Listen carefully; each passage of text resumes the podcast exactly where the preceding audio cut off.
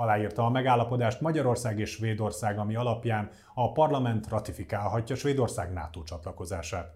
Zelenszky egy sajtótájékoztatón arról beszélt, mennyi katonát vesztett Ukrajna a háborúban idáig. Illetve az ukrán külügyminiszter arról beszélt, hogy a nyugat elejét vehette volna a háborúnak. Ez a frontvonal. Egy átmeneti külső helyszínen vesszük fel most beszélgetésünket. Tarjányi Péter viszont itt van a stúdióban most is. Azonnal kezdünk.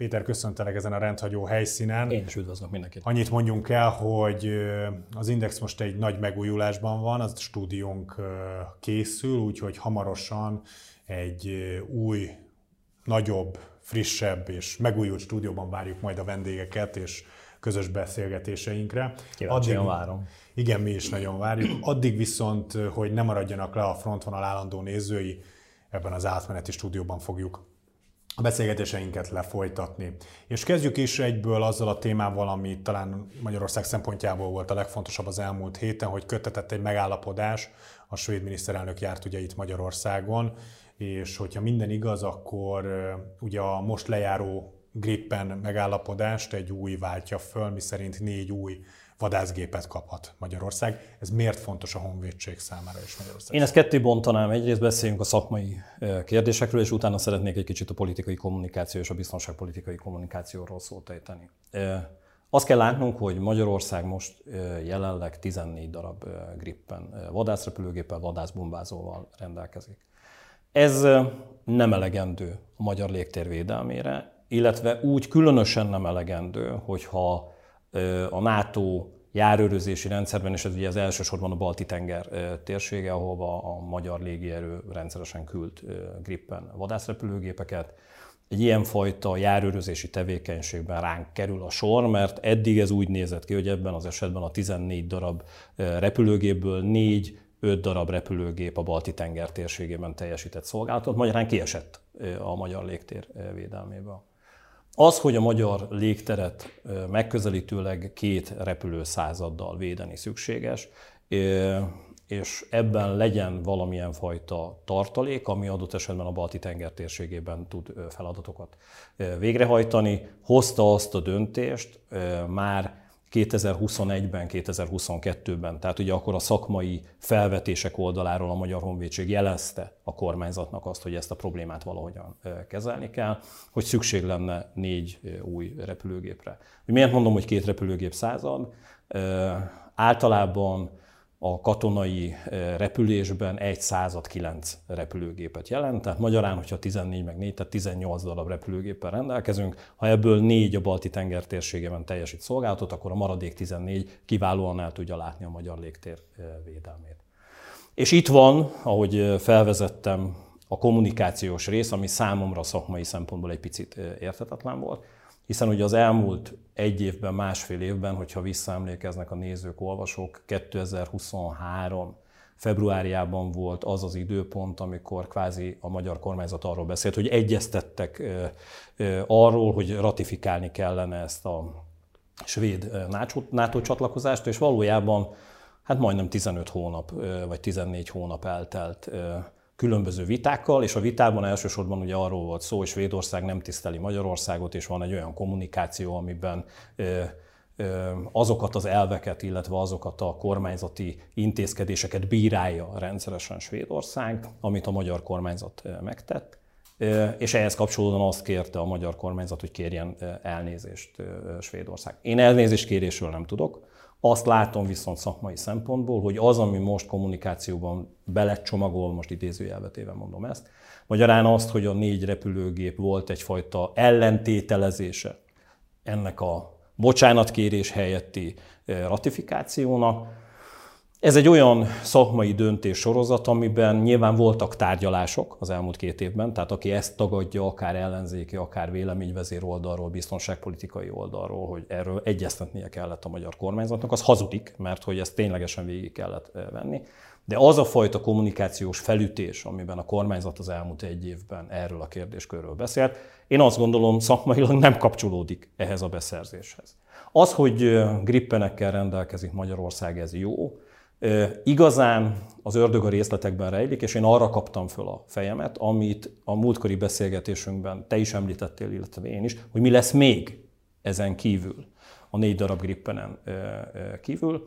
És hát az volt látható, hogy különböző fegyverzeti rendszerek, illetve fegyverek beszerzésében tud Magyarország könnyebb lehetőségeket kapni. Hogy értsék megint csak a nézők, olvasók, nem mindegy, hogy milyen áron vásárolsz, és az sem mindegy, hogy hogyan vásárolsz fegyverrendszereket. A legdrágább az az, amikor kicsit sarkosan fogalmazok, besétálsz a boltba, és azt mondod, hogy arról a polcról ezt kérném, és akkor ezt így odaadják, nyilván ezt le kell gyártani, tehát hogy ez egy nagyon komoly idő eltolódás, és ezt te kifizeted. Mondjuk egy összegben ennek egy folyamánya, amikor részletekre bontod, ennek egy másik folyamánya, amikor egy leasing szerződést kötsz, ugyanúgy, mint egy autóvásárlásnál. Tehát, és ehhez kapcsolódóan megvásárolod és hozzájutsz a technológiához, hozzájutsz a fegyverrendszerhez, annak mindenfajta szupportjához, Oktatás, ö, oktatáshoz, képzés. mindenhez. És van az, amikor mindezt meg tudod tenni, tehát van egy ilyenfajta leasing szerződés, de valamilyen szempontból ezt a nyomottabb áron, mert hogy tudsz kompenzálni, tehát valamilyen más lehetőségrendszerben érzékeli az eladó, hogy te úgymond szívességet tettél, vagy valami jót tettél vele, és ebből adódóan alkudni tudsz, tehát egy alkupozícióba kerülsz. Nem tudom, hogy ebben a helyzetben ez megtörtént-e a grippenek kapcsán, de azt látom, hogy kiterjesztve például, és az, amire én igazán fölkaptam a fejem, és nagyon zavart, hogy, hogy itthon erre úgy nem figyeltek föl, hogy olyan mesterséges intelligenciához kapcsolódó svéd-magyar közös fejlesztésről is bejelentést tett a két miniszterelnök, ami viszont miközben szeretem a repülést, és a katonai repülést különösen, engem mégis jobban izgalomba hozott. Azt kell látnunk, hogy az orosz-ukrán háborúban, ha előre ugranánk öt évvel egy kicsit az időben, meggyőződésem, hogy arról fognak szólni az akkori szakértői elemzések, hogy minimálisan a hírszerzési fronton a katonai hírszerzési, a légi felderítési rendszerekben már most a mesterséges intelligencia mindkét részről, tehát ukrán és ukrán oldalon a német, francia, brit, illetve amerikai segítséget is értem, Oroszországról meg nyilván az orosz, illetve adott esetben kínai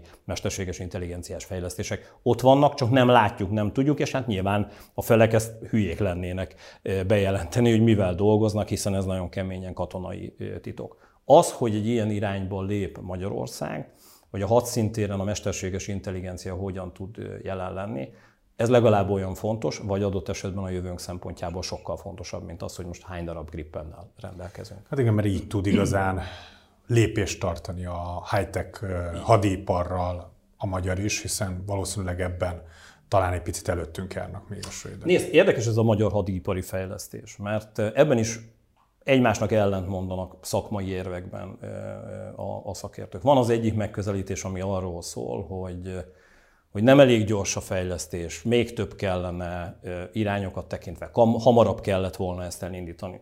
Az, hogy hamarabb kellett volna a haderőfejlesztést megtenni, ebben én nem vitatkozom senkivel. Egyszerűen azért, mert ha nagyon sarkosan fogalmaznék, a 90-es évektől kezdődően egyetlen egy kormányzat valódi fejlesztés, tehát olyan teljes haderőreformot. Nem az, hogy kiemelsz egy fegyverrendszert, mondjuk egy légvédelmi fegyverrendszer, mert ebben volt például Mistral, tehát ugye a franciákkal e, egyeztetés, hanem globálisan az egész haderő átszervezését és fejlesztését nézem. Ez valójában nem történt meg. Hát sőt, ugye a 2000, 2000-es évek végére odáig jutottunk, hogy lényegében kisöpörték a raktárakat is, és még amit esetleg használni lehetett, felújítani lehetett volna, még azok is azt kell megérteni, mentek az enyészetben. Igen, hogy, és ezt egyébként a grippenekre is így látom, Csongor, tehát hogy valahogy egy haderő fejlesztés alatt ezt úgy kell látnunk, mint hogyha egy ház köré, vagy az otthonod köré egy kerítést építenél attól, hogy van egy 5 méteres kerítés létszed, és az összes többi kerítés léc pedig 20 centi magas, nem leszel biztonságban.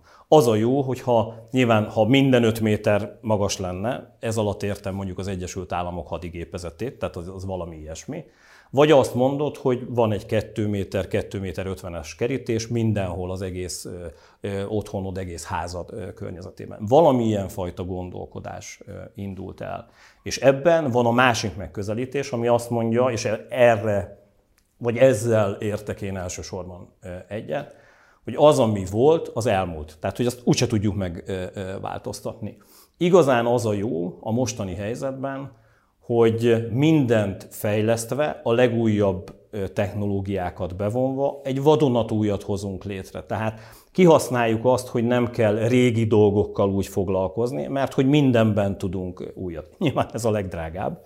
Tehát ilyen szempontból ennél az egész fegyverbeszerzésnél, illetve ennél az egész tárgyalás sorozatnál számomra azért volt érdekes, ahogyan törökök tárgyaltak mert ők, ők pontosan azt mérték föl, hogy nem elegendő néhány gép tekintetében, vagy néhány technológia tekintetében változtatni, hanem azt mondták, hogy egy egész légiflotta vonatkozásában kérnek segítséget az Egyesült Államoktól, amit ki kell fizetniük, tehát félértés ne essék, ők is ugyanúgy fizetnek, mint mi, tehát itt nincs ajándék, de az a 23 milliárd dolláros fejlesztés az arról szól, hogy ott is leasing szerződésen keresztül, tehát elnyújtott kifizetéssel egy olyan technológiai ugrást tudnak abban a térségben végrehajtani a vadászrepülés és vadászbombázók tekintetében, amiben én azt gondolom, hogy meghatározó a légierő volt eddig is Törökország, de most, most sokkal-sokkal inkább az egész térségben.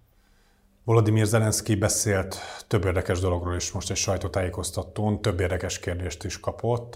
Ezek közül az egyik az arról szólt, hogy milyen veszteségei voltak ideig az ukrán hadseregnek, amiben ő azt állította, hogy 31 ezer katonát veszített ideig az ukrán haderő.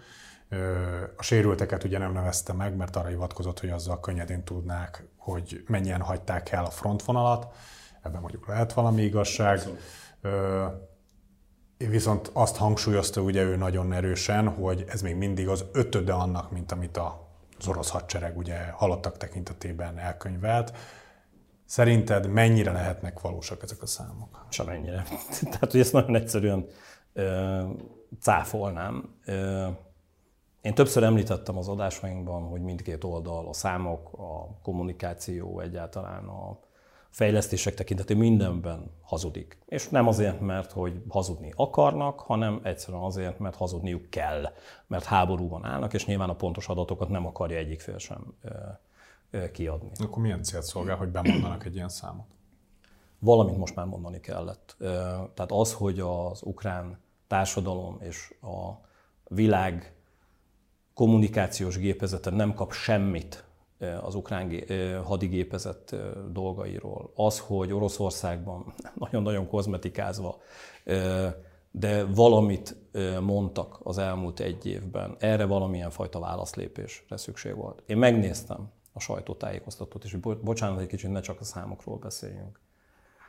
Ha a nézők elővennének fényképeket, például az Zelenszky kapcsán, két évvel ezelőttről, vagy három évvel ezelőttről, tehát borzasztó nyomás van, tehát látszik az, az ukrán elnökön, hogy hihetetlen feszültségben tölti a mindennapjait. Tehát pestésen szólva megöregedett, vagy beleöregedett ebbe a háborúba. Nagyon komolyan szembe kell néznie azzal, hogy az ukrán társadalom több kérdés körben sokkal-sokkal felelősebben, vagy sokkal szigorúbban, nem is felelősebben, hanem szigorúbban vizsgálja őt és az ő tevékenységét. Nagyon érdekes, bár túl vagyunk a két éves évfordulón, de erről kevesen beszéltek itthon, hogy látható volt az ő mozgásán abszolút 2022-ben, hogy ő maga az ukrán ellenállás. Tehát, hogy ő testesíti meg, amikor kint volt a frontvonalon, vagy amikor látta a borzasztó, borzasztó történéseket Bucsában, ahol tömegmészárlás volt hogy igazán a 2023-as esztendő és annak nehézségei, politikai nehézségei, háborús nehézségei, gazdasági nehézségei kezdik megenni Zelenszky elnököt. Tehát ezt abszolút ilyen pszichológiai profilozásként, hogyha ezt mondhatjuk. A másik oldalról meg azt kell látni, hogy ez a 31 ezeres szám, én azt gondolom, hogy annak két, kétszerese, két és félszerese igaz, szerintem halottak oldaláról. Erre vannak megfelelő becslések, amit elsősorban a nyugati elemző intézetek végeznek. Ők egyrészt figyelik azokat a portálokat, illetve azokat az elemző szervezeteket, amelyek műholdas rendszereken keresztül fényképes videós dokumentációk kapcsán a veszteségeket rendszeresen dokumentálják és összegzik. Nyilván ezek az összegzések nincsenek olyan szinten, mert hogy vannak rejtett, tehát hogy nem lehet minden halottat, minden sebesültet, minden megrongálódott vagy megsemmisült fegyverrendszert megtalálni. De ennek ellenére ezek a középbecslések azt mutatják, hogy az ukrán haderő egy ilyen 70-80 ezer halottal biztosan számolhat az elmúlt két év vonatkozásában, és a sebesültek számában én azt mondom, hogy egy ilyen százezeres nagyságnál. Én azt gondolom, De ez, hogy... ez rendkívül nagy torzítás, tehát hogy... Hát egy felezés. Hát, igen, felezés igen. Orosz oldalon pedig én azt gondolom, hogy az a brit elemzés, ami erről a 350 ezer fős veszteségről szól, szerintem ez, ez a realitás. És hogyha itt nézzük, akkor ahol szépített, és ami elsősorban az ukrán társadalomnak egy fontos üzenet, és majd beszéljünk a, a számokról, ez az 1-5 arány, amit te mondtál. Tehát szerintem az 1 arány nincs meg. A, tehát ukrán oldalon egy, az orosz oldalon kettő és fél, tehát hogy ilyesmi, még a három sincs meg. Ahhoz, hogy ténylegesen az a fajta matematika kijöjjön, háborús matek, amiben az látható, hogy te, mint Oroszország, sokkal nagyobb intenzitással égeted el az összes tartalékodat, és ezen belül is az emberi oldalt, és itt megint, amit rendszeresen itthon mond a kormányzat, hogy a bakancsok száma dönt. Nem a bakancsok száma dönt, mert van az a veszteség, és én ezt lőttem be az előző műsorba, vagy, vagy két adással korábban. Tehát én azt mondom, hogy ha egy millió főt eléri a halottak és sebesültek aránya az orosz hadseregben, az ukrán háború kapcsán, akkor az orosz társadalom olyan vészjelzéseket ad ki egyszerűen össztársadalmi szinten, amit, nem tűrhet az orosz belpolitika, és egyszerűen ettől félnek. Nézd meg, hogy nincs mozgósítás. Tehát egy nagyon érdekes helyzet van, hogy Ukrajna, Ukrajna teljes mozgósítást hajt végre tulajdonképpen. Oroszország nem teszi ezt meg, és ennek oka van, nem azért, mert egyébként Oroszország ne lenne képes egy teljes mozgósítást végrehajtani, hanem egyszerűen azért, mert ennek nagyon kemény társadalmi üzenete lenne. Ez nem különleges hadművelet Csongor ebben az esetben, hanem totális háború. És ezt nem akarják beismerni Putyinék. Itt van az, amikor van egy kiózanító szám, egy kiózanító olyan háborús logika, amiben egyszerűen a társadalom szembenéz azzal, hogy úristen, tényleg meghalt egy millió emberünk. Ez a szám nincs meg. Ez a szám hiányzik, és amikor az ukrán elnök arról beszél a kommunikációban, hogy az 1-5 arány, akkor azzal nyugtat, hogy nézzétek meg, minden egyes ukrán halottra, sebesültre 5 orosz halott vagy sebesült jut, és egyébként, ha ebben a háborúban benne maradunk, az elkövetkező egy évben, és ugye erről is szólt a sajtát, sajtótájékoztató, megkapunk minden utánpótlást a nyugat részéről, akkor ezt az arányt tartani tudjuk, vagy adott esetben még növelni is. Tehát az áttételes, ki nem mondott üzenet, legyetek egy kicsit türelmesek, bírjátok ki, mert elő vagy utóbb legyőzzük így Oroszországot. Erről szólt valójában ez a sajtótájékoztató. Egy másik fontos üzenet, amiről beszélt Zelenszky, az talán az volt, hogy Ukrajna még 2024-ben tervez ellentámadást. Ugyebár most a védekező hadműveletek folynak, ezt ő is elismerte, és most elsősorban erre koncentrálnak, de azt üzente lényegében, hogy 2024-ben Ukrajna még ellentámadást hajt végre, illetve a Fekete-tengeren készülnek újabb és újabb meglepetésekkel Oroszország számára, de hát nyilván nem akart mindent elárulni. Visszafele haladnék. Ugye a Fekete-tenger térségéhez kapcsolódóan tényleg eredményekről tud beszámolni Ukrajna, és ez vitathatatlan, tehát ezt Oroszország sem tudja eltüntetni.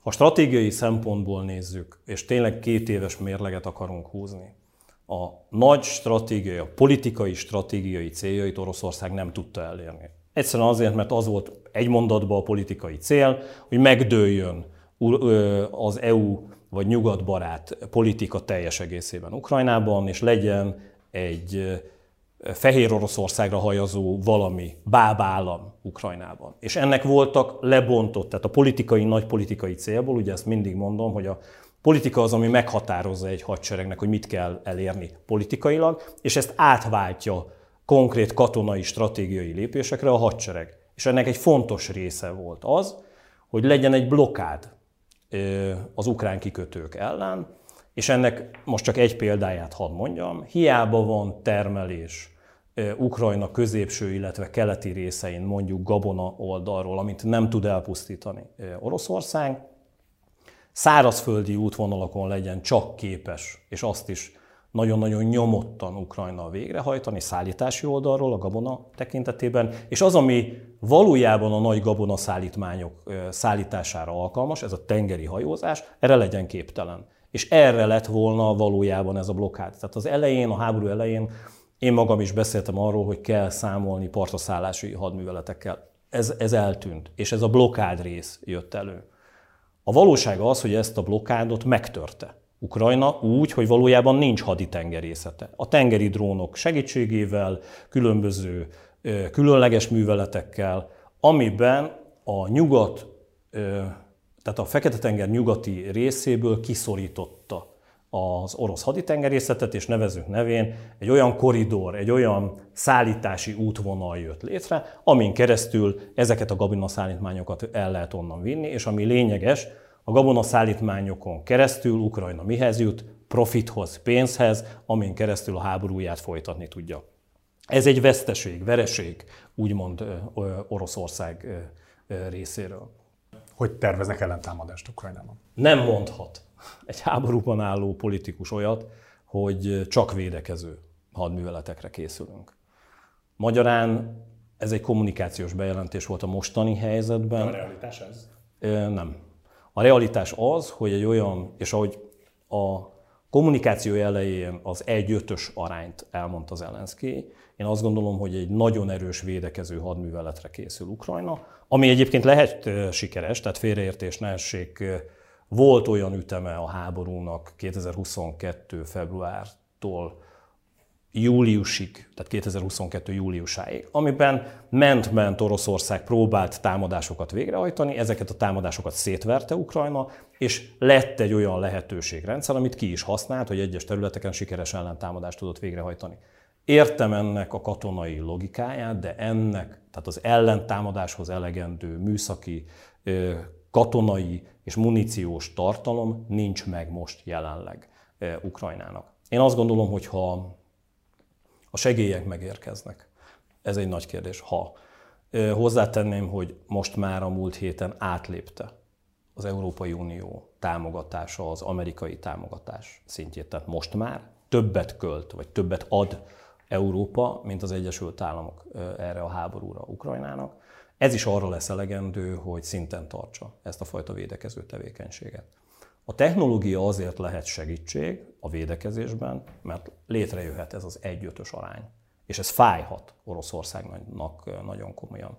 Fájhat például a tengeren is, hogyha a Fekete-tengeri flotta folyamatosan sérül. Tehát ö, olyan veszteségek történhetnek Oroszországban, amihez kapcsolódóan az orosz belpolitika és az orosz társadalom olyan vészjelzéseket ad le, amitől tart Putyin elnök. És pillanatok alatt omolhat össze az a fajta támogatottság, ami valóságban hazugságokra és kozmetikázott jelentésekre épül. Ha ezt áttöri ez a fajta ukrán védekezés, és ennek lehet egy olyan folyamánya, hogy lesz egy ellentámadás, de hogy ezt 24-ben olyan műszaki háttérrel, katonai háttérrel a nyugat biztosítsa, hogy ez a klasszikus egy orosz katona ellen három orosz katona, vagy három ukrán katona legyen, én erre nagyon-nagyon-nagyon kicsi esélyt adok. Arra, arra adom a legnagyobb esélyt, hogy kivéreztetik egy szóban az orosz haderőt, az ukránok, erre várnak most, hogy erre mindenfajta lehetőséget a nyugat biztosítson, és ez lehet egy olyan stratégia, amin keresztül Oroszország kénytelen azt mondani, hogy olyan veszteségei vannak, amivel nem tudja folytatni ezt a háborút. Mindeközben megszólalt az ukrán külügyminiszter is, aki bár nagyon közel áll Zelenszkéhez, mégis nagyon élesen bírálta a nyugatot egy olyan helyzetben, amikor ugye különböző támogatásokat, segélyeket várnak, és közben pedig azért az egy erős mondat, hogy lényegében a háború bekövetkeztéről a nyugat tehet, és a nyugati országok, mert hogyha hamarabb sürgették volna és tettek volna azért, hogy tudjon a NATO-hoz vagy az EU-hoz csatlakozni Ukrajna, akkor már ez a helyzet nem állna fent. Ez a két éves évforduló kapcsán történt.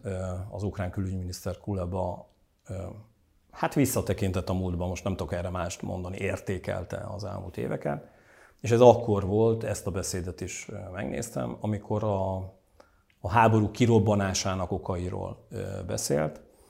És ez ténylegesen így van, hogy ha már akkor mondjuk NATO, a legextrémebbet mondom, NATO ország Ukrajna, abban az esetben a megfelelő cikkelyek aktiválás, aktiválásán keresztül a nyugat nyílt katonai erővel kellett volna. Igen, de azért arra viszonylag kevés esély hogy ezt Oroszország bármikor is lett volna ez, az tárkarokkal végignézte volna. Csongor, eleve nem lehetett ez, tehát hogy itt hibázik az ő érvelése, hogy 2014-től kezdődően dörögtek a fegyverek. Tehát a, a NATO-nak egy kimondott olyan lépése az, és a doktrinája, hogy olyan államot nem vesz fel, ahol háborús tevékenység van, mert hát automatikusan akkor menni kéne azt az államot segíteni. Tehát, hogy ebben van egy ilyen logikai bukfenc, most nevezzük nevén, amit az ukrán külügyminiszter Oké, okay, de így még érthetetlenebb, hogy, hogy miért szúrok egy ilyet oda egy olyan szövetségnek, vagy egy olyan közösségnek, ahova tartozni szeretnék, ahonnan ráadásul kapok támogatást is. Azért, mert, és akkor folytatnám, mert ugye ez, ami itthon nem ment annyira át, hogy utána pedig indoklásban arról beszélt nagyon komolyan, hogy mennyire szükségük lenne ezekre a támogatásokra.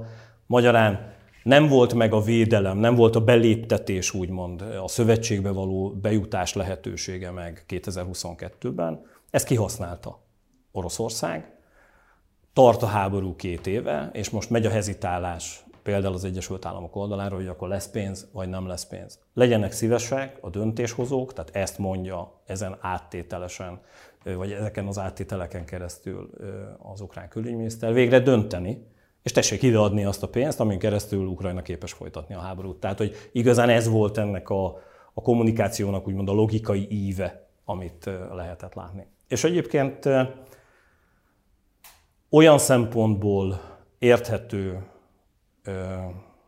ért, lett érthető ennek az egész háborúnak egy fontos része, hogy Oroszország egyébként azért hajtott végre támadást, mert azt gondolta, hogy akkor még le tudja győzni Ukrajnát. És nem a szövetséges rendszer miatt. Tehát valójában nem, tehát valójában Oroszország pontosan tudta, hogy nem tud belépni a NATO-ba, Ukrajna. Tehát az, amikor erre hivatkoztak, ez, ez vicc. Már most bocsánat, ez megint idézőjelve. Például azért, amit előbb említettem, hogy háborúban álltak. Tehát addig tartotta volna fönn a háborút Oroszország naponta egy puskalövéssel, amivel megakadályozza a NATO csatlakozást. Az a rész verte ki a biztosítékot Oroszországban, hogy egyre komolyabban volt látható 2017-től kezdődően az utánpótlások megérkezése, és egyre inkább az látszódott az orosz stratégák oldaláról, hogy most van még az a pillanat, mármint 2022. február 24-én, ahol még le lehet győzni az ukrán hadsereget. Azt vették végig, és ezt ugye most már lehet látni, hogy készült egy előrejelzés Oroszországban az FSB oldaláról, ami egyébként hamis információkon alapult, mert hogy akkor már Ukrajna volt olyan szinten, hogy ellen tudjon állni. Azt prognosztizálták előre, hogy másfél-két év múlva Oroszországnak gigaerőforrásokat kell mozgósítani azért, hogy Ukrajnát el tudják foglalni. És ezért mondták azt, hogy most lehet menni, ez elő van készítve, várja tártkarokkal Ukrajna az orosz haderőt, kenyérrel és sóval, megvannak azok a politikai vezetők, akik átvennék az irányítást, mert valójában Zelenszkit el akarja a társadalom mozdítani, és el is lehet. Megvannak azok a gazdasági szakemberek, oligarchák, akik le tudják váltani a nyugatbarát ukrán oligarha elitet, tehát elő van minden készítve. Ez volt, ami alapból hazugság volt, és emiatt ment félre a, a háború. Ilyen szempontból logikailag az a pillanat volt az, amikor Oroszország úgy érezte, hogy még tud nyerni. Ha ezt tudják hírszerzési szempontból, és ezt sokat gyára mondom, hogy ezek az információk nem igazak, én azt mondom, nem vágott volna Oroszország ebbe a háborúba bele. Ha már hírszerzés információknál járunk, akkor az ukrán hírszerzés szerint Navalnyi természetes halált halt, és talán az is erre utalhat, hogy hát végül kiadták a családnak a testét. Amivel azért lehetne további lépéseket tenni. Egy kicsit cáfolj meg engem, ha nem így van, de azt érzem, hogy, hogy megint Putyinnak lett igaza, és bár nagy felháborodás volt a halála körül Navalnyinak, de hogy így egy hét, kicsit több mint egy hét elteltével, és ismerve a, az emberek inger küszöbét, főleg egy háború közepén, pár hét, hónap múlva már senki nem fog erre emlékezni. Nézd, van egy óriási előnye és megint csak visszafele haladva Putyin elnöknek. Pontosan méri és tudja, hogy az orosz társadalom hogyan gondolkodik, mit gondol és hogy lát helyzeteket, mitől kell tartani és mi az, amitől nem kell tartani. Az, hogy... És bocsánat, annyit még hozzátennék, szerintem a nyugat se tudta megfelelően tematizálni ezt a dolgot. Van igazságot ebben a kommunikációs részben, azt gondolom. Meg a nyugat is pontosan azokat a részeket használja vagy támadja, ahol azt érzi, hogy valamilyen fajta eredményre tudnak jutni. Felesleges kommunikációs szempont, most borzasztó, amit mondok, ez egy nagyon hideg logika. És tényleg nem, kérem, hogy ne értsék félre a nézők, hogy nem, nem Navalnyi halálát kicsinyítem, hanem, hanem az, hogy amikor van egy háború melletti 80%-os társadalmi támogatás, miért akarsz egy olyan társadalmat átkommunikálni, átnevelni, amelyik hozott egy döntést, ahova egyébként olyan kommunikációs csatornáid valójában nincsenek. Tehát van egy, egy társadalmi réteg, amit a nyugati kommunikáció el tud érni, de egyébként lejjebb, Szibéria külsőn, most bocsánat, hogy ezt mondom, nem megy át az amerikai vagy európai kommunikáció egyáltalán. És ez az, amit én azt gondolom a pár évvel ezelőtti novicsokos mérgezésénél maga Navalnyi is elmért. Tehát az, amikor ő azt gondolta, hogy Németországból visszatérhet Oroszországba, és van mögötte egy olyan gigapajzs a, a nyugat oldaláról, a kommunikáció oldaláról, hogy, hogy ez a fajta novicsokos merénylet ellene, amit Irkutskban talán nem is tudom, követtek el ellene, ez átjutott a teljes orosz társadalomba. És érinthetetlenné teszi. Igen, ez mese volt. Ez az, amit szerintem nagyon-nagyon jól mérnek Putyinék, jól látnak, és ezért merték azt megtenni, hogy lám-lám valahogy túlélte. Azt gondolom, hogy ha ő Németországban maradt volna, nem mernek ellene lépéseket tenni. Az egy nagyon kemény lépéssorozat, és nézd meg, amikor például az Egyesült Királyságban hajtottak végre támadásokat, az tényleg milyen lépéssorozatot váltott ki. Ha ott maradt volna Navalnyi Németországban, vagy valahol a, a nyugaton, akkor szerintem békén hagyják. De nyilván az ő hatása onnantól kezdve négyzetesen csökken az orosz társadalomra. Az, amikor ő hazatért, valójában aláírta a halálos ítéletét. És akkor a, a halálesettel kapcsolatban. Én továbbra is azt mondom, hogy az ő halála mindenképpen Putyinék lelkén szárad. Most nem tudom, hogy milyen orvosi jelentések látnak majd napvilágot. Hogy ez mennyire természetes halál, hogy mennyire mondják ezt az ukránok. Nézd, ennek van egy olyan fajta hírszerzési része is. Tehát te vagy az ukrán hírszerzés vezetője, és a világ kérdez valamit, és te erre így egy csettintéssel tudod a választ. Azért, mert neked a legbelsőbb körbe ezek szerint van forrásod, és onnan ki tudsz szedni információt. Nem tudom, ez a tök korrekt lépés, vagy tök korrekt kommunikáció a részemről, hogy valójában hogyan mérgezték meg, megmérgezték, vagy tényleg csak egy vérörög okozta az ő halálát. A börtönben nem lenne úgy. Igen. Egy tény, nem demokratikus ország. Oroszország, ha valaki ellenzéki és más véleménye van, bebörtönzik, ott bántalmazzák, és mindent megtesznek annak érdekében, hogy vagy így, vagy úgy, de eltávozzon az élők sorából.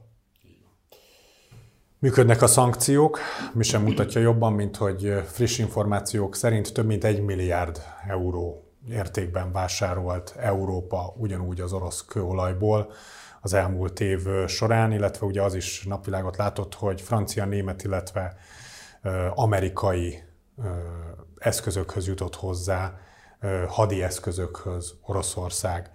Hát ezek közül, ha minden igaz, akkor egyik se szabadna, hogy megtörténjen már 2021 óta, mióta elkezdtek a szank, különböző szankciók érkezni, 22 óta, mióta elkezdtek érkezni a szankciók Oroszország felé, akkor mégis hogyan fordulhat ez elő? Azt tudom mondani, amit eddig már mondtam többször, a profit a legjobb szervező. Tehát az, hogy vannak olyan vállalatok, amelyek nem foglalkoznak azzal, hogy mi van a szankciókban. Itt a számháború egyik részébe azért egy picit hadd szálljak bele. Tehát az egy milliárd euró, ami a gázbevételekből realizálódott Oroszország oldalán, ez egy furcsa hír. Egyébként ennek én se tudtam annyira még utána menni, mert hogyha ez úgy lenne igaz, hogy a háború minden napján egy milliárd euró realizálódik, az baj lenne, mert a háború előtt és a háború első hónapjaiban tényleg így nézett ki a matek, hogy a gáz és kőolaj bevételei csak Európából naponta egy milliárd eurót tette ki Oroszországnak. Ha ez egy év vonatkozásában maradt egy milliárd, akkor azt mondom, hogy hiányzik bő 300 milliárd, tehát hogy innentől kezdve ez a szankció lépés nem volt rossz. Igen, de közben meg a statisztikák, nem is tudom, láttam egy ilyen összehasonlítást ezzel kapcsolatban, hogy ez az 1 milliárd euró, ugyanakkor viszont az még mindig 60 ezer darab olyan iráni harci drón, amivel támadták többek között ország. És hogyha meg ezt innen nézzük, hogy, hogy ebből a bevételből akár 60 ezer drónt lehet vásárolni és támadni vele Ukrajnát, akkor viszont meg nagyon súlyos. Én azt gondolom, hogy a szám, hogyha ez az egy év vonatkozásában egy milliárd, ez, ez azért sántint, mert nyilvánvalóan India, Kína, nagyon, Kazasztán nagyon komolyan segít Oroszországnak, illetve azoknak a cégeknek, amelyek extra profitot szeretnének realizálni ezen a szankción, mert hogy egy szankció kikerülésével a felhajtott kereslet és a, a jobb ár és jobb megállapodások kapcsán nyilvánvalóan ez spekuláns embereknek, spekuláns cégeknek tényleg tud extra profitot hozni. Tehát szerintem az a mértékegység, ami a napi 1 milliárd eurós, ez szerintem nem működik, de az, hogy egy év vonatkozásában lenne 1 milliárd euró, az sem igaz. És hogyha ez nem igaz, akkor ez nem 60 ezer Shahed drónt jelent, hanem annál jóval, jóval többet. Nyilván Oroszország fárad, és ezt hiába mondják, rengeteg komment van ezzel kapcsolatban a mi műsorunknál is, illetve máshol is, hogy Oroszország nem fárad, nem a túrót, tehát hogy nincs olyan ország, amelyiknek ne fájna egy háború. Tehát ez egy alap logika. Az, amikor 300-350 ezer ember kiesik fiatal, munkaképes ember egy társadalomból, az megint csak nem lehet egy pozitív üzenet. Tehát, hogy ez, ez, ezen nem akarok vitatkozni senkivel sem, mert szerintem ez egy, ez egy álvita lenne ilyen szempontból. Azt kell látnunk, hogy Oroszország a hadigazdálkodásra történő átlépésen keresztül azzal, hogy tényleg vannak háborús áruházak, Észak-Korea, Irán, ahol évtizedek óta háborúra készültek, és jó megállapodásokkal sokkal gyorsabban jutnak nagy muníciós mennyiséghez, illetve fegyverekhez. Ezt kihasználja Oroszország. De egyébként a helyzet nem olyan rózsás. És arra kell most nagyon komolyan rámennie a nyugatnak, a globális nyugatnak, mert hogy ebben is van két kategória, és ezt is tisztázunk. A nyugat az nem csak Európa, és nem csak az Egyesült Államok. Japán, Dél-Korea, Ausztrália, Új-Zéland, tehát a globális nyugatnak arra kell rámennie, hogy azokat az alapszankciókat, amelyek szerintem most már, ha belennének tartva rendesen, ha nem lehetne kikerülni őket, valójában hozhatnak nem rövid távon, középtávon fájdalmas veszteségeket Oroszországnak. Ez viszont nem válasz arra, amit te mondasz, és ennél rosszabb a helyzet, mert vannak bizonyos észak-koreai fegyverrendszerek is, amelyeket bevetett Oroszország, amelyeket ugyancsak szét tudott szedni a nyugat, tehát megszerezték őket és szétszették darabokra, és azokban is van olyan nyugati technológia, ami végképp nem juthatna el Észak-Koreába. Tehát azt érts, hogy szankciókról beszélsz két év vonatkozásában, Észak-Koreához kapcsolódóan meg évtizedek vonatkozásában beszélünk szankciókról. Rés van a pajzson. Tehát a nyugat nem tudja ezeket a réseket lezárni. Én azt gondolom, hogy ebben van most nagyon komoly feladata a globális nyugatnak. Ha ezeket megteszik, csomag nem lesz annyira egyszerű Oroszországnak, még Kína, Észak-Korea és, és Irán segítségével sem. A másik oldal pedig azt kell látnunk, hogy eközben olvad azért Észak-Korea fegyverkészlete, olvad Irán fegyverkészlete. Valójában a nyugatnak, a globális nyugatnak ez a háború most durva lesz, amit mondok, valahol nagyon kényelmes. Hiszen azok az ellenfelek, amelyekkel számolnia kell a nyugatnak, egyrészt kijöttek a fényre, tehát napvilágra került, tudjuk már, hogy mit akarnak. Kikivel. Így van, másrészt ellövik azt a muníciót, ami nem a globális nyugatnak fáj, hanem egyetlen egy országnak, Ukrajnának. Ez egy eléggé hideg logika megint csak. Péter, köszönöm, hogy tudtunk ezen a héten is beszélni. És önöknek is köszönjük a megtisztelő figyelmet. Ha lemaradtak volna, természetesen a mai adást és korábbi adásainkat is visszanézhetik az Index YouTube csatornáján. Ha eddig még nem tették volna, akkor iratkozzanak fel a csatornánkra, hogy ne maradjanak le tartalmainkról. A hozzászólások között pedig mondják el véleményüket. Lájkolják a videónkat. Köszönjük, hogy minket néztek. Hamarosan ismét friss műsorral jelentkezünk. Akkor is tartsanak velünk. Addig is viszontlátásra, viszont halásra. Viszontlátásra. A műsor a Béton partnere.